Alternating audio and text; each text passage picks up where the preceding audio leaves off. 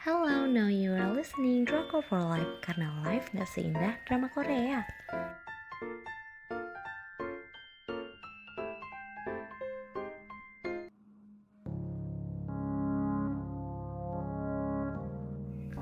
Review drama Korea Encounter, sebuah pertemuan yang terlalu kebetulan. dengan stasiun penyiaran TVN tanggal penayangan 28 November sampai dengan 24 Januari 2018 dengan jumlah episode 16 episode. Untuk ratingnya aku kasih 2 dari 5 gimana ya? Drama ini tuh sebenarnya tuh banyak konten bagusnya cuman aku kurang suka sama alurnya. Jadi kayak ngantuk ngantuk ngantuk gitu nontonnya. Uh, sinopsisnya, drama ini ceritanya tentang forbidden love. Song Hye Kyo yang memerankan Cha Soo Hyun merupakan pemilik hotel, anak calon presiden dan mantan menantu milik pemilik perusahaan besar di Korea. Hidupnya, hidupnya diatur mulu demi pencitraan. Dia nggak pernah hidup di atas hidupnya sendiri. Terus ada Park Bo Gum yang memerankan Kim Jin Hyuk. Dia adalah anak yang tumbuh di lingkungan yang hangat. Kepribadiannya baik banget dan bikin orang-orang suka. In random situation, mereka bertemu di Kuba. Hyun dalam perjalanan bisnis dan Jin Hyuk dalam liburannya. Suhyun yang kehilangan tasnya karena dicuri ditolong banyak ditolong sama si Jin Hyuk. Um, that's uh, cute meets ya menurut aku. Terus pas pulang liburan, tahunnya si Jinyo keterima kerja yang kebetulan di hotel milik Suhyun. Taulah ya ceritanya ke mana. Emang common sih, bener kan menurut aku tuh ceritanya common, too much kebetulan, kebetulan, kebetulan. Kerangka cerita yang udah terlalu kuno rada boring sih di awal tapi demi review aku kuat-kuatin nonton. Karena case-nya nggak main-main Pak Bogem terus Song Hye Kyo. Hmm, cuman ya itu tadi emang kerangka ceritanya terlalu biasa. Terus alur ceritanya uh, karena kita ngomongin cerita yang biasa aja Uh, tapi herannya di Korea sana rating drama ini sampai dua digit. Emang ya kalau ide itu nggak ada yang benar-benar original. Masalah Forbidden Love mah emang nenek moyangnya ya si Romeo Juliet ya. Cuman semakin lama cerita itu berkembang sampai ke sini. Terus kalau Suhyun dan Jin Hyuk mah beda strata sosial. Bukan keluarga yang musuhin eh bukan keluarga yang musuhan sih. Mereka tuh bukan kayak Romeo Juliet. Tapi jujur ya nonton drama ini tuh di awal bikin ngantuk parah. Yang bikin suka cuman pas lihat view di Kuba terus ganteng-gantengnya Bogem. Nah, dengan frame cerita kayak gini tuh penonton bisa nebak dong alurnya bakal uh, sama-sama survive pertahanan cinta mereka sampai ending. Konfliknya ya mereka direcokin sama yang gak setuju ya gitu emang. Tapi drama ini masih ketata sih di tiap endingnya dibikin kegantung akhirnya kayak ini nonton episode selanjutnya gitu. Terus drama ini yang satu lagi yang aku nggak suka tuh iklannya di mana-mana bener-bener ketahuan banget ini iklan beneran iklan gitu nggak yang nggak sengaja gitu. Bener-bener eh, nggak uh, cuma ditampilin produknya tapi masuk ke dialog gitu. Ada suatu ketika si Suhyun lagi pakai sisir gitu terus sekretarisnya bilang pasti orang-orang mengiramu dari salon ya? Gitu.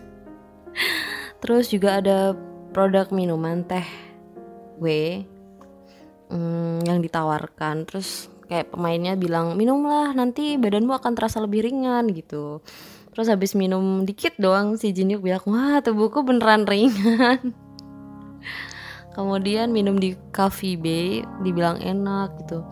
Makan kue juga dibilang enak makan subway apa pun lah pokoknya semua masuk iklan drama ini tuh. Selanjutnya aku bakal bahas penokohan. Yang pertama adalah Kim Jin Hyuk. Uh, ini adalah salah satu alasan aku survive nonton drama ini ya karena ganteng-gantengnya Pak Bogem. Tapi nggak cuma itu aja ya, karakter si Jin Hyuk ini emang ngehidupin suasana banget. E, baiknya, nekatnya, beraninya, terus lucunya pas mabok, sikapnya yang hangat, terus ya gimana sih siapa cewek yang nggak jatuh cinta, janda aja nekat meskipun dihujat-hujat ya kan. Hmm, aku juga baru sadar charmingnya dia lewat drama ini. Acting nangisnya sih dari dulu Pak Bogum tuh emang bikin ikut nangis mukanya tuh sedih sesedih-sedihnya. Selanjutnya ada Cha, Cha Suhyun. Uh, setelah bercerai, dia hidup untuk dirinya sendiri. Ia bekerja sebagai pemilik hotel. Suaminya menceraikan Suhyun bukan karena nggak cinta, justru karena cinta. Membiarkan Suhyun dalam dekapannya tanpa cinta, tapi harus menjadi bagian dari keluarganya yang berarti harus mengikuti segala aturannya itu terlalu berat. Jadi si mantan suaminya itu memutuskan untuk menceraikan Sohyun. Selanjutnya ada Chung Woo Suk. Uh, awalnya aku ngira dia ini licik ya kayak ibunya gitu. Taunya dia beneran tulus cinta sama Sohyun. Uh, usaha balikan ke Sohyun yang direncanakan ibunya juga diusahakan oleh Jung Woo. Jung Woo Suk. Kenapa? Karena sebenarnya karena dia emang cinta. Bahkan berceraiannya berkedok perselingkuhan ini sebenarnya settingan dari Woo Suk biar Sohyun bisa lepas dari kekangan keluarganya pertama kalinya terbaper-baper sama kelakuannya si busuk ini. Mana coba kayak gitu ya. Terus uh, ada musik yang bikin aku apa ya terngiang-ngiang gitu teringat. Uh, di sini tuh ada musik Canon in kalau nggak di D ya di C ya. Ya Canonnya Patch Bell itu Patch Bell itu loh. Uh, selama ini aku dengernya Canon ini ngasih efek sakral tenang jadi nyaman gitu kan di pikiran. Nah uh, aku di beberapa scenes denger ini tuh mungkin benar-benar sedikit digubah tapi efeknya di aku jadi penuh emosi semangat menggebu-gebu dan sedikit benci kecewa gitu. Apa ya? Aku tuh nggak nggak paham musik sih sebenarnya cuma itu yang aku dengerin gitu. Selanjutnya aku mau bahas nice detail. Aku suka banget uh, dari detail perubahan mode rambutnya Jin di awal uh, rambutnya tuh kumal banget kesannya emang anak-anak bolang gitu loh yang full kekinian rambutnya panjang eh bodo amat lah gitu. Aku anak petualang gitu menggambarkan free soul banget nih pokoknya. Pas balik ke Korea dia cute cute gitu pakai poni yang akhirnya digiring ini loh. Junhyuk emang uh, umurnya lebih muda daripada Suhyun yang.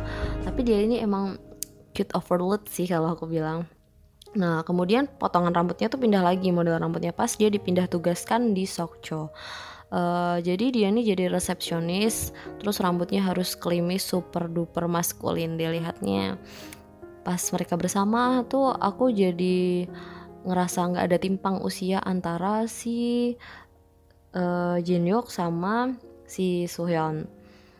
Nah, uh, kayak mereka cocok bersatu dan Jenyuk nggak kelihatan lebih muda karena udah nggak pakai poni ya. Terus di bagian ending rambutnya nggak pakai poni dan nggak klimis, lebih santai, cocok buat daily look tapi memberikan kesan tegas dan dewasa.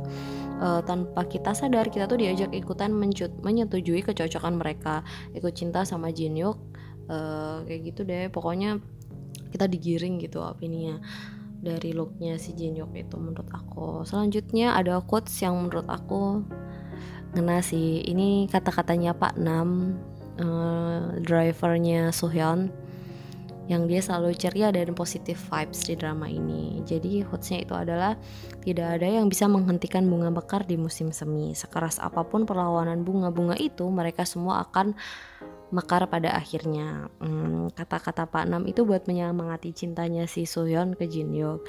Kayak Pak Nam tuh tahu gitu sebenarnya. Karena Pak Nam itu udah nganggep uh, Soyeon tuh kayak bagian dari anaknya sendiri gitu rasa sayangnya.